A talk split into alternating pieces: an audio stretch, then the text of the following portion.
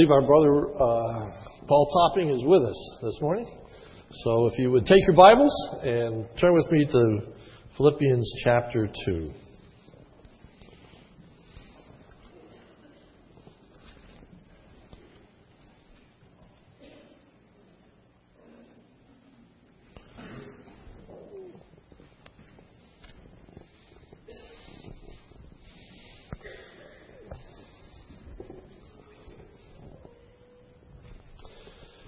If I were to say to you that I know a person that has a real attitude, what connotation would that bring to mind? They have a real attitude. Well, in our vernacular, oftentimes that means to be proud, to be arrogant, uh, to be self sufficient, uh, not very teachable, uh, aloof, distant. Give them some space. But in the Word of God, we find that there is an attitude that we are to have, but it certainly is not that kind of attitude. It's an attitude that is quite different. We live in a world where success is measured by achievement and position. And people love all the trappings that go with that achievement and position. Uh, the lifestyle that goes in the uh, honor that is bestowed by being a success.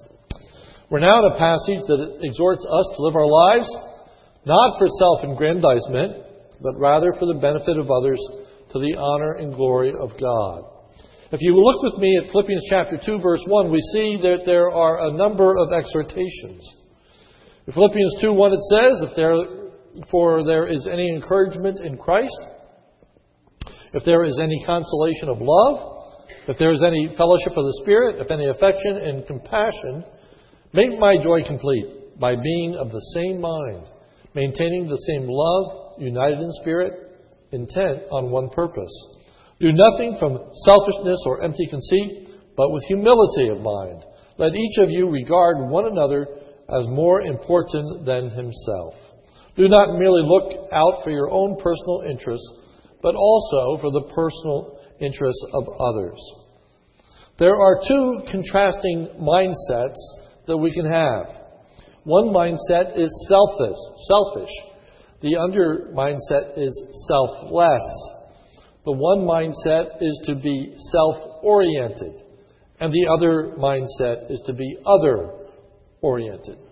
Jesus provides us with the supreme and perfect example of the kind of mind or attitude that we should possess a selfless, other centered lifestyle. And so the Philippians are encouraged to adopt the example that Jesus sets. So the key verse is Philippians 2:5. Have this attitude in yourselves, which is also in Christ Jesus. Have this attitude in yourselves, which also was in Christ Jesus. The kind of attitude that Jesus possessed and displayed. So the obvious question is well, what kind of attitude did he have, and how did he display it? The theme is that the whole of Christ's life is characterized not by selfish ambition, but rather a selflessness. Christ came into this world and lived his life for the sole benefit of others to the honor and glory of God. So, as we look at how that is fleshed out in the Scripture, the first thing that we notice is that Jesus had a servant attitude. Jesus had a servant attitude, and so should we. Philippians 2 6 and 7. Who, referring to Jesus, although he existed in the form of God, did not regard equality with God a thing to be grasped, but emptied himself, taking the form of a bondservant, and being made in the likeness of man. Now, as we unpack those two verses, we note that, first of all, that Jesus Christ, who was the pre incarnate Word, had an exalted position in his pre incarnated state. Philippians 2 6. He existed in the form of God. He existed in the form of God. John 1 1, in the beginning was the Word, And the Word was with God, and the Word was God.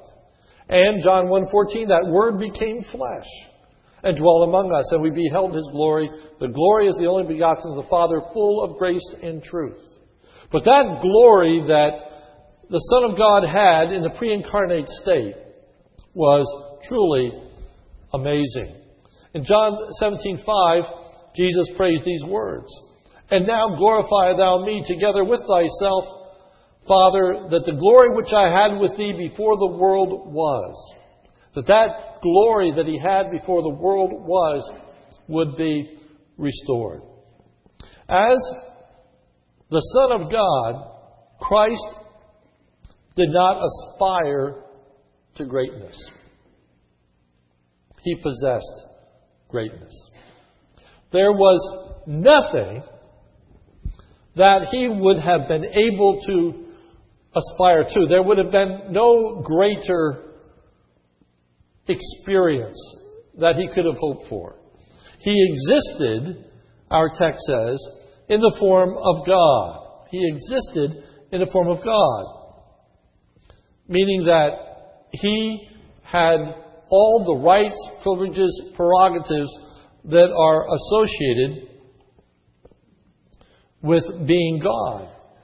But Christ did not use his exalted position selfishly. If you notice in verse 2, it says, Who although he existed in the form of God, did not regard equality with God a thing to be grasped.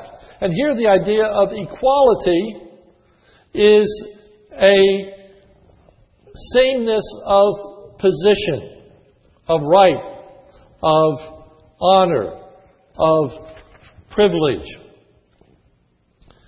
Here, it tells us that the Son of God did not think that that position was such that he had to hold on to it tight fistedly.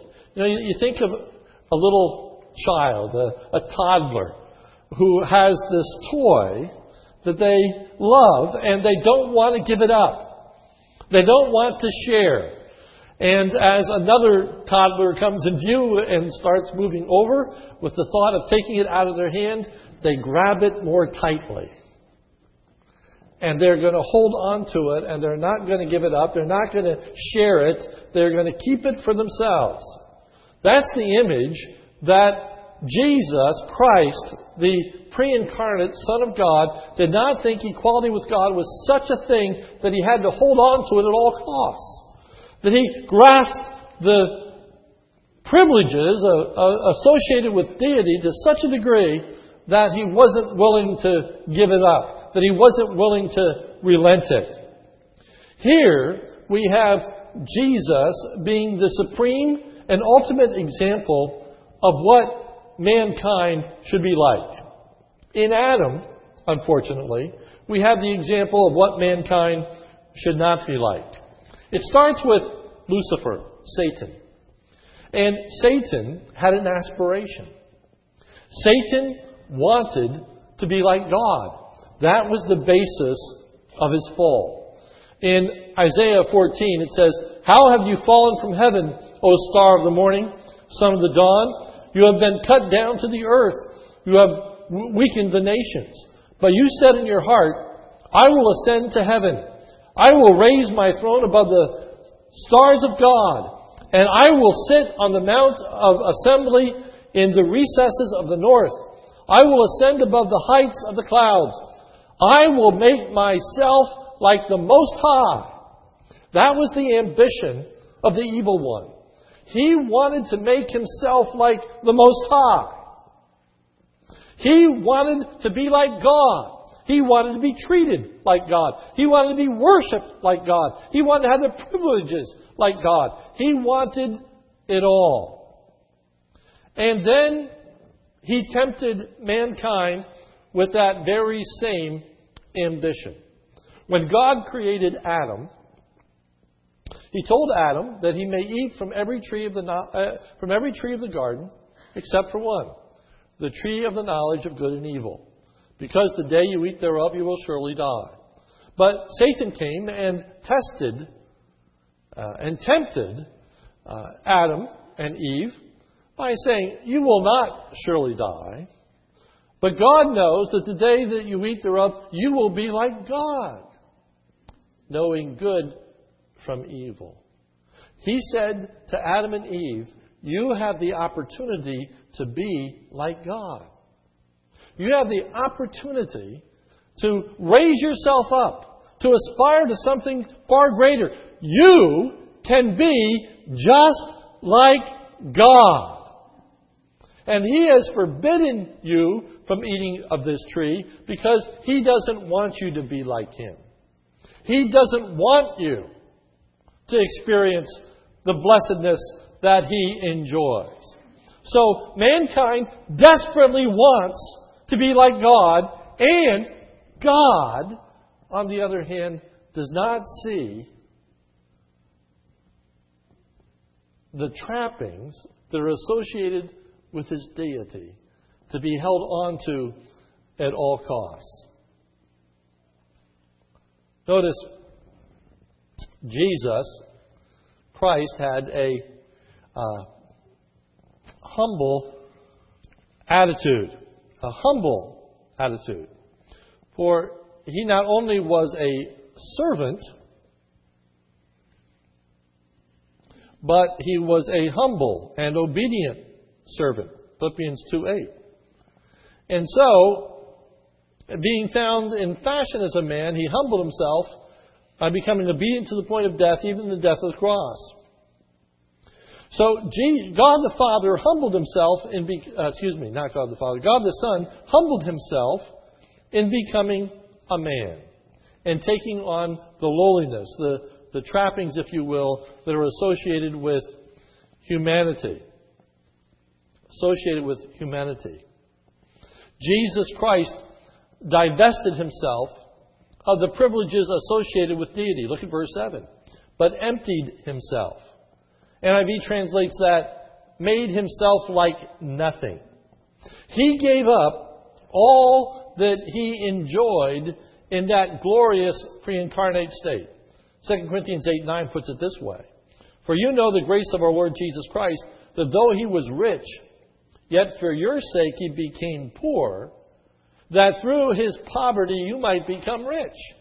Now, when it says that, we're, we're not talking just simply about physical prosperity. We're talking about the fact that he left glory so that we could share in that glory.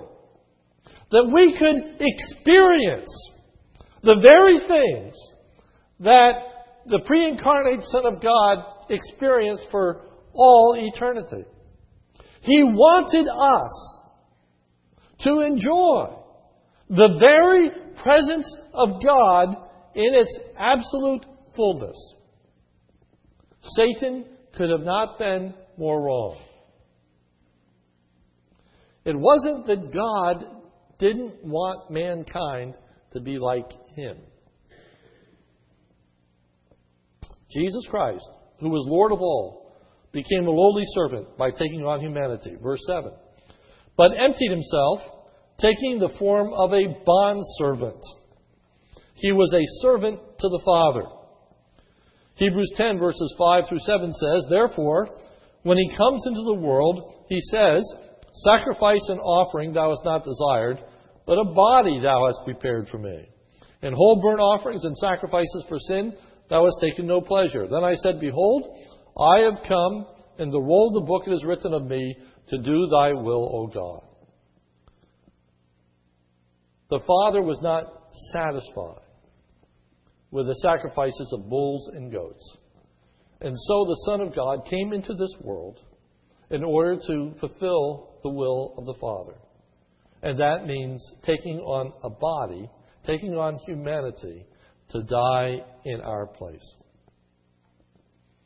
And so, Jesus Christ, who existed as God, took upon himself the position of a servant by taking on humanity. Verse 7. Being made in the likeness of man. Being made in the likeness of man. Jesus told his disciples the kind of attitude that they should display. And in Matthew chapter 20, it says that Jesus called them to himself and said, You know that the rulers of the Gentiles lord, lord it over them, and their great men exercise authority over them. It is not so among you. But whoever wishes to become great among you shall be your servant. And whoever wishes to be first among you shall be your slave. Just as the Son of Man did not come to be served, but to serve. And to give himself a ransom for many. He took upon him the form of a servant. He was willing to give up a position of being served in order to serve. In order to serve. Application we are to have that attitude. We are willing, we are to be willing to give up a mindset that wants to be served and replace it with a mindset that is willing to serve others. We are to use our position, whatever the position is, whatever authority we enjoy, in whatever context we are placed over other people. We are always to use that position, that authority, for their betterment and for their protection. We're going to look more tonight at what the Word of God says about the first Adam and the second Adam. But in the Old Testament, the book of Genesis, Adam is created in the image of God, and part of that image that he is created in is to have dominion over all creation. And in that dominion over all creation, he is entrusted with two responsibilities. He is to cultivate and to keep it. He, to cultivate it, he is to expand it. He is to improve upon it. He is to cause it to be fruitful.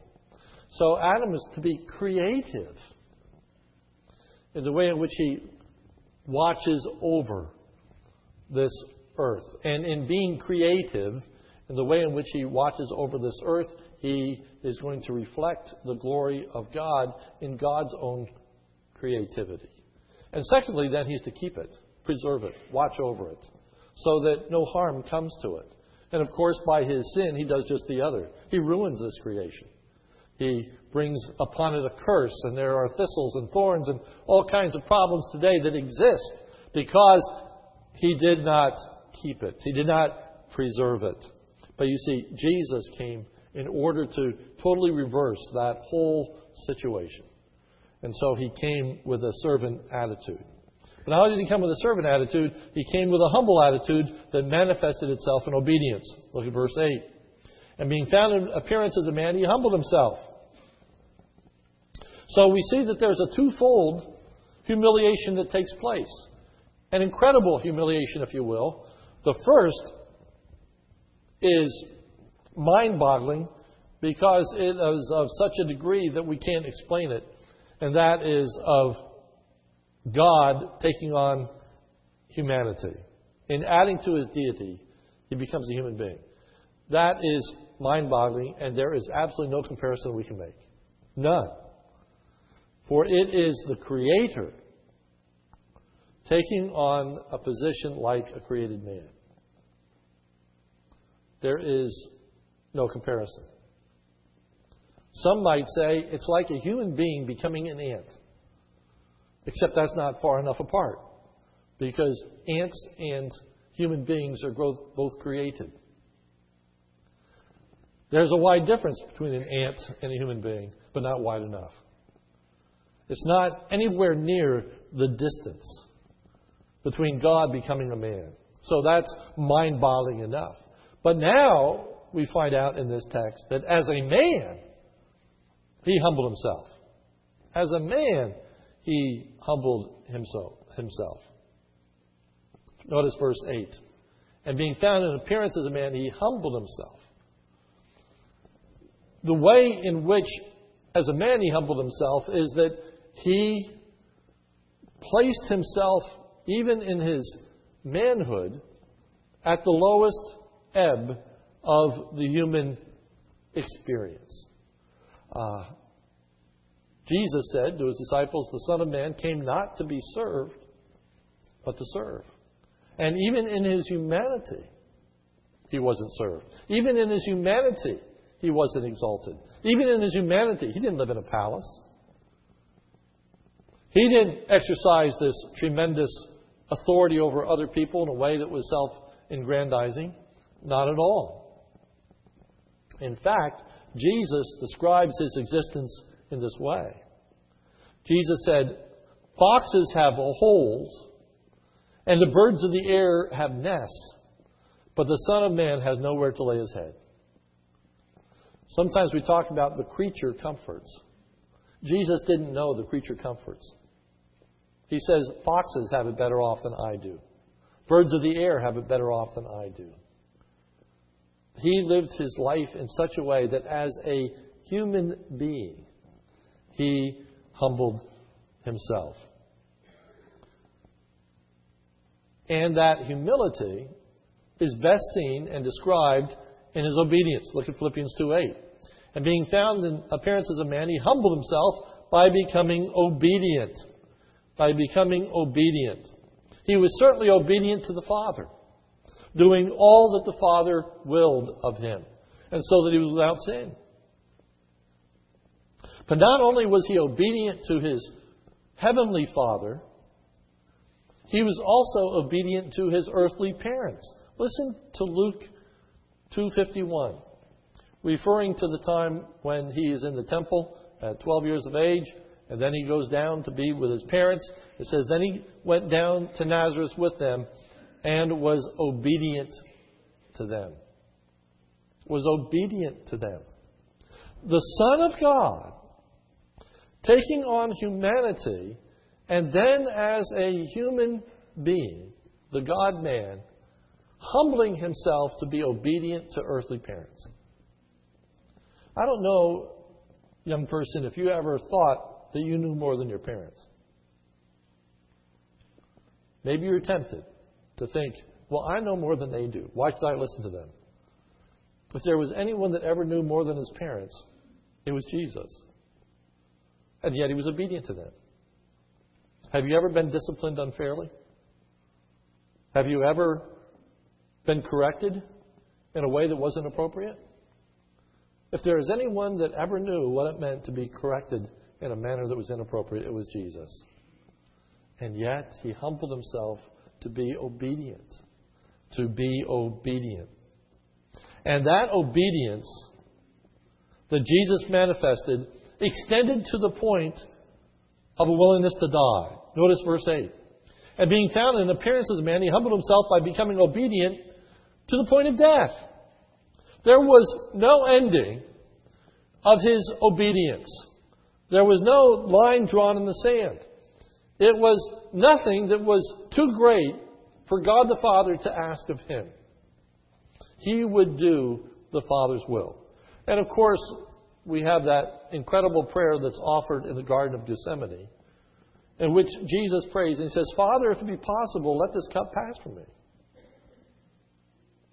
If it's possible, if there is any other way other than my having to die, may it come to pass. But if not, thy will be done. Thy will be done. I'm ready to die. I am ready to die. And with that willingness to die, he submitted to God the Father, but he also submitted to Pilate. He allowed himself to be beaten. He allowed himself to be mocked. He allowed himself to be scourged. For we find in this passage that not only did he humble himself to the point of obedience, the point of death, but also the humiliating death of the cross. Notice verse 8. And being found in appearance as a man, he humbled himself by becoming obedient to the point of death. And now these words, even the death of the cross. There was no more difficult death than one could experience than the death of the cross.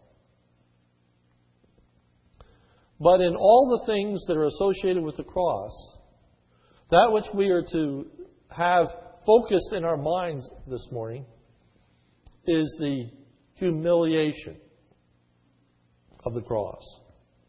Hebrews 12:2. Fixing our eyes on Jesus, the author and perfecter of faith, who for the joy set before him endured the cross.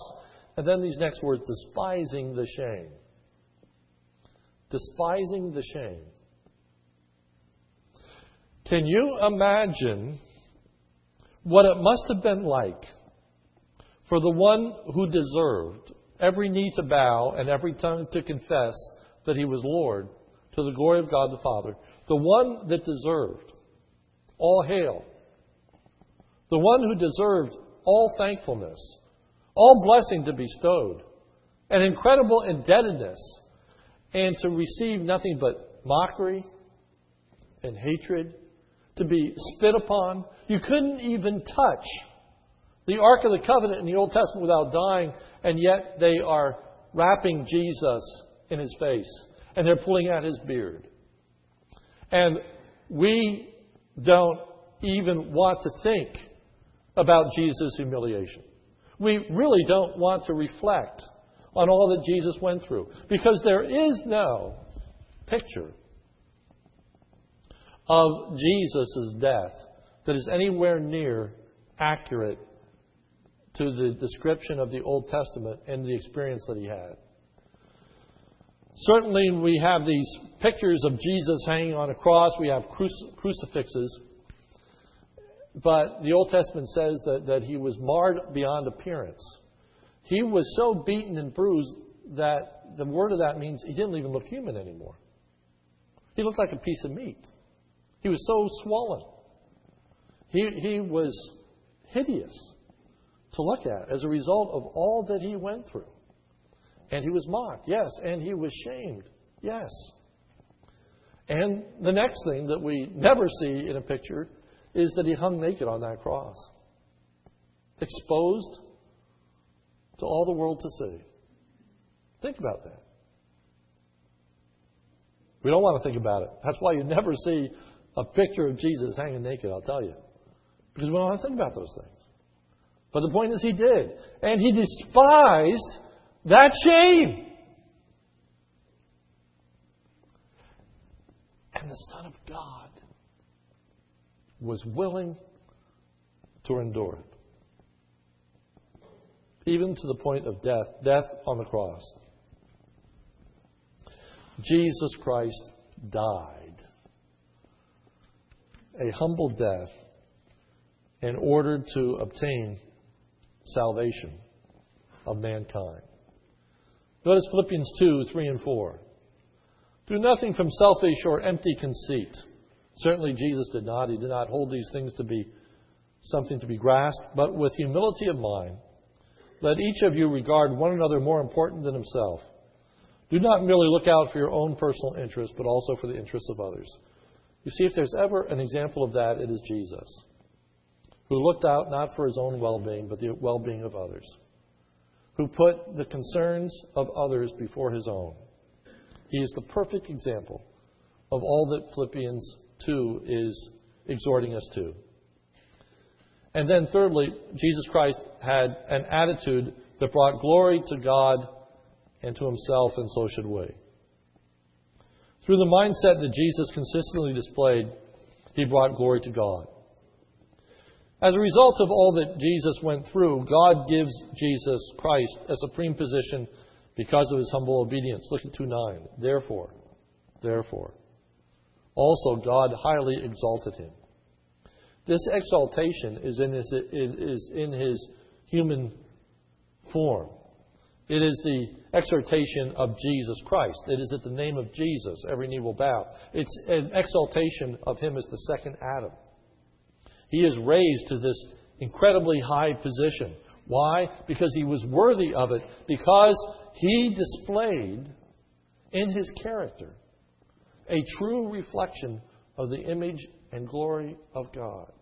He showed us what God is really like because God actually became, in addition, a human being to show to us what he is like. Listen to these words of Hebrews chapter 2.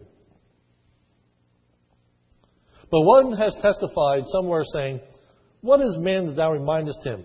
Or the Son of Man that thou art concerned about him? Thou hast made him for a little while lower than the angels. Thou hast crowned him with glory and honor, and hast appointed him over the works of thy hands. Thou hast put all things in subjection under his feet.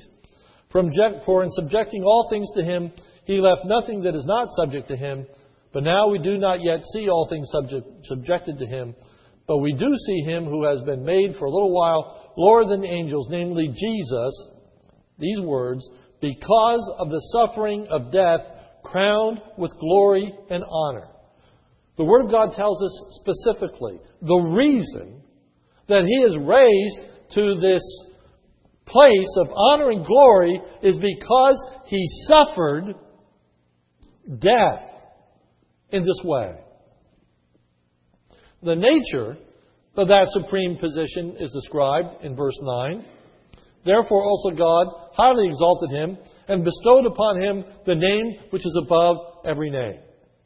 So he goes to the lowest state of mankind to the highest state of mankind. God exalts him. The recognition of that supreme position is described. Verse 10 that at the name of Jesus, every knee should bow. The extent of that supreme position is described. Verse 10 that every knee should bow of those who are in heaven and on earth.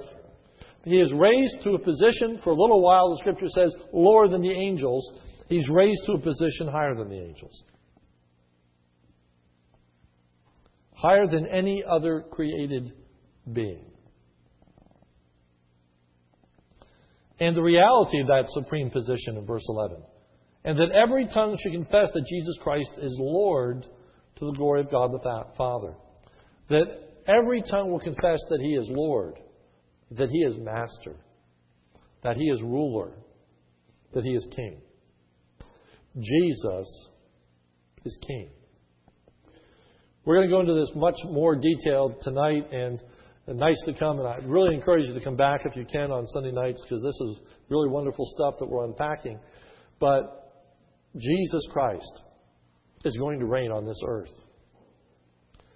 And he's going to reign over a kingdom. And everyone is going to bow to him. And everyone is going to confess that he is the master, he is the Lord. He is going to receive the exalted position that is granted to him as the Father as a result of his displaying the image and character of God. God will be glorified through him. God is glorified through him. Through Jesus Christ, we see the glory of the Father. John 14, 9. Jesus said to him, Have I been so long with you, and have you not come to know me, Philip? He who has seen me has seen the Father. How do you say, Show us the Father? Do you not believe that I am the Father and the Father in me? The words that I say to you, I do not speak on my own initiative, but the Father abiding in me does his works.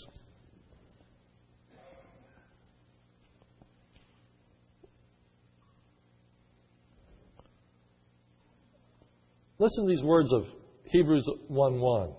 God, after he spoke long ago to the fathers and the prophets in many portions and in many ways, in these last days has spoken to us in His Son, whom He appointed heir of all things, through whom also He made the world. And He is the radiance of His glory and the exact representation of His nature, and upholds all things by the word of His power. When He had made Him made purification of sins, He sat down at the right hand of the Majesty on high, having become as much better than the angels. He has inherited a more excellent name than they. He will be given a name which is above every name. For to which of the angels did he say, Thou art my son? Today I have begotten thee. And again, I will be a father to him, and he will be a son to me. And in, uh, when he again brings the firstborn into the world, he said, And let all the angels of God worship him. Let all the angels of God worship him. And of the angels, he says, who makes his angels winds and his ministers a flame of fire. But of the Son, he says, Thy throne, O God, is forever and ever. The righteous scepter is the scepter of his kingdom. Thou hast loved righteousness and hated lawlessness. Therefore, God, thy God, hath anointed thee with the oil of gladness above thy companions. Jesus is exalted to the honor and glory of God. But it doesn't stop there. Because he uses his exalted position to further not his own glory, but the glory of the Father. Turn with me, if you would, to 1 Corinthians chapter 15. It's really a beautiful statement.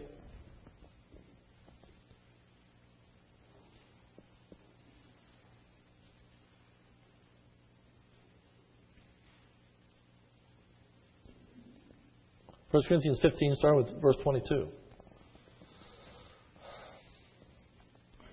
Here's this comparison of the first and second Adam. For as in Adam all die, also in Christ shall all be made alive. We're going to be unpacking that stuff on Sunday nights.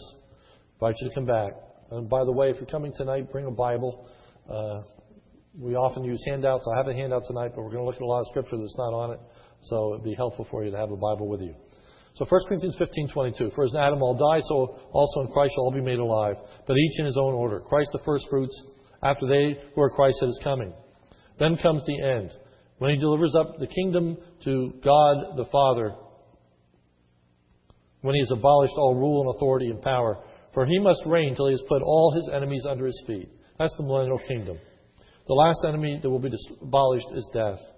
For he has put all things in subjection under his feet. But when he says all things are put in subjection, it is evident that he is accepted who put all things in subjection to him, meaning the Father. And when all things are subjected to him, then the Son himself will also be subjected to the one who subjected all things to him, that God may be all in all. Jesus uses his exalted position to bring honor and glory to God.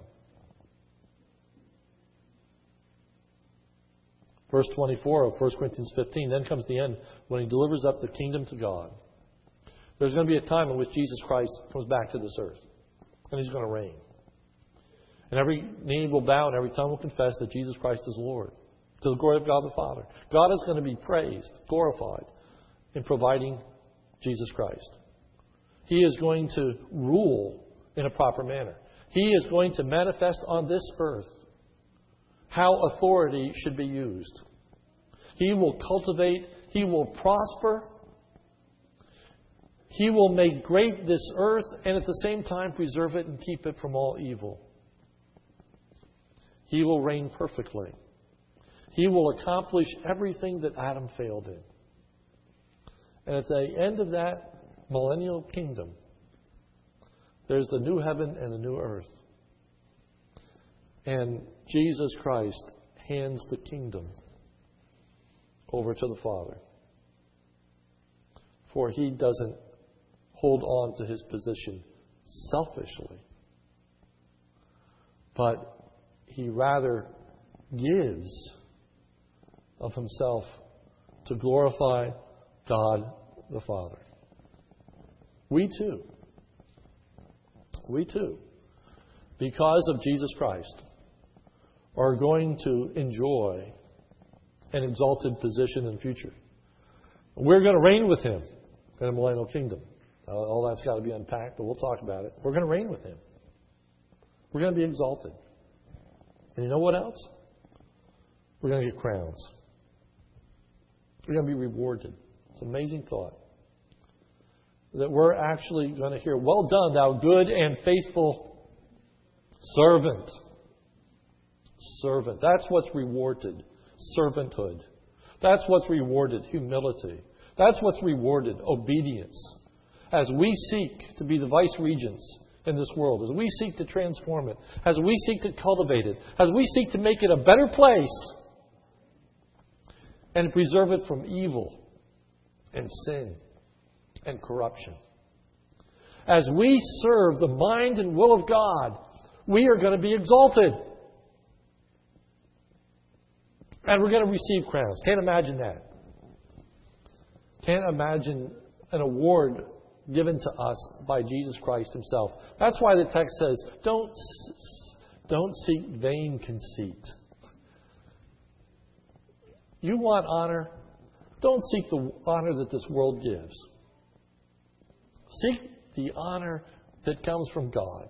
No greater honor can be bestowed upon you. It's not going to matter. You know, this world's honor. When I was in high school, it was a big thing to receive a, a, uh, a letter, you know, in sports. It's hard to believe, but I lettered in two different sports. And uh, so, you know, I had the I had the sweater and I had the letter and key word is had. Couldn't tell you the day where it is. But you know what? It doesn't mean a thing. It Doesn't mean a thing. There is actually no reward. An Olympic medal won't matter in the days to come. There is nothing that you can receive that is most, more blessed, most glorious, more exciting than to hear from the Father, Well done, thou good and faithful servant. Enter into the joy of the Lord and receive a crown. But that crown is not just for our own aggrandizement. It's not just for our own bliss. Because you know what you're going to do with that crown? Listen to the book of Revelation. The 24 elders will fall down before him who sits on the throne and will worship him who lives forever and ever. And they will cast their crowns before the throne, saying, Worthy art thou, our Lord and our God, to receive glory and honor and power. For thou didst create all things, and because of thy will they existed and were created. There's transformation. There's full circle. Adam did not worship God who created all things. We are going to be so transformed that we're going to take this exalted position that we enjoy, this heavenly experience that Adam so desperately wanted, and that we are going to be able to share in, to be in the very presence of God, to have the angels around us, and to know no more pain and sorrow, and, and a place of great bliss, and actual praise and glory coming to us as crowns are handed to us. And we're going to take them and we're going to acknowledge that they don't really belong to us. They belong to Him. You alone are worthy, O God. That future reality is to impact the present. Should impact us today.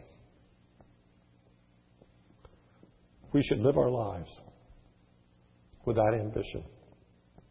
God, may you be glorified. Everything we do, we are to manifest the attitude of Jesus Christ. In our service, we're not to be self promoting. Philippians 2 3 Do nothing from selfishness or empty conceit. The example of Christ stands in stark contrast to empty glory.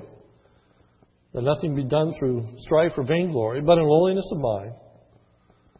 That each of you regard one another as more important than oneself. So our service is not to be self centered. Do not merely, verse 4, look out on your own personal interests, but also on the interests of others. And in our service we'll be exalted, but to the honor and glory of God. Here are the words of how to apply this in the present day and age. Philippians, uh, excuse me, 1 Peter 5, verse 2. Shepherd the flock of God among you, exercising oversight not by compulsion, but voluntarily, according to the will of God, not for sordid gain, not for riches, not for wealth, not for honor, but with eagerness not yet as lording it over those allotted to your charge, but proving to be examples of the flock. And when the chief shepherd appears, you'll receive the unfading crown of glory. You younger men likewise be subject to your elders, and all of you clothe yourselves with humility toward one another. For God is opposed to the proud, but he gives grace to the humble. Humble yourselves, therefore, under the mighty hand of God, and he will exalt you at the proper time. Today is the time for humility. Today is the time for service. Today is the time of looking out not for our own interests, but the interests of others. We won't have strife and division in the church if we have the attitude of Jesus Christ. And we will impact our world in a powerful way if we will take on that renewed commission of cultivating and keeping, making this world a better place and preserving it from sin and evil. May we impact the lives of others in adopting the attitude of Jesus Christ. Let's pray. Our Father, we thank you. We thank you for uh, your grace and your goodness and all that you do and, and have done in us and through us. And so, Lord, uh, we just give you the honor and praise once again, for it's in Jesus' name we pray. Amen. In closing, if you don't mind.